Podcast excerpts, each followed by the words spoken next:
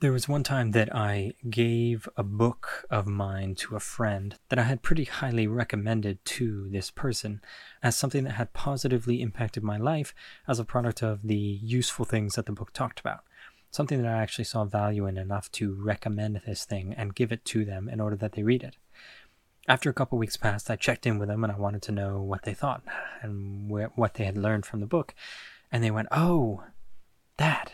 Yeah, well, it's just that nothing really jumped out at me. Sorry, and gave the book back to me.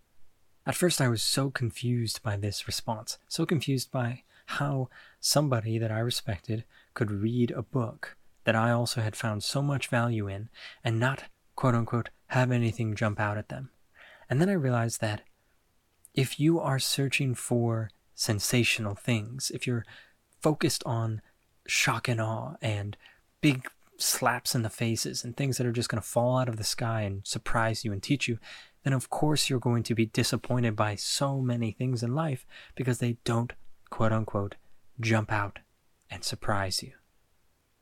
I find this actually really frightening the idea that there can be people who unknowingly are living in a very, very narrow way because they don't pay attention to the things that don't jump out and surprise them. In other words, they pay attention to the things that jump out and surprise them and nothing else. The idea that something has to jump out and surprise you or really be phenomenal or sensational in some way in order for it to be worthy of your attention, that just precludes so much of what life is. When was the last time you walked through a garden and things were jumping out to surprise you? Most of the beauty around you is subtle. Most of the important things around you are subtle. If you can become aware in life of the fact that there is so much around you that is never going to shock you or put you in awe, but yet is very important, then your life really, really changes.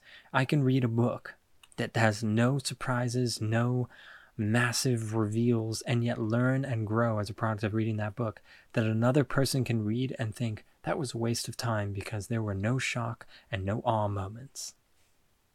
I encourage you to think about whether you're dismissing mundane or normal things for the sake of filtering for shock and awe or sensationalism. When in reality, so much of those things that you dismiss if you're just focused on sensationalism are the important things in life. So don't be doomed by this search and this seeking of sensationalism. Pay attention to the small things and pay attention to the mundane and grow as a product of it.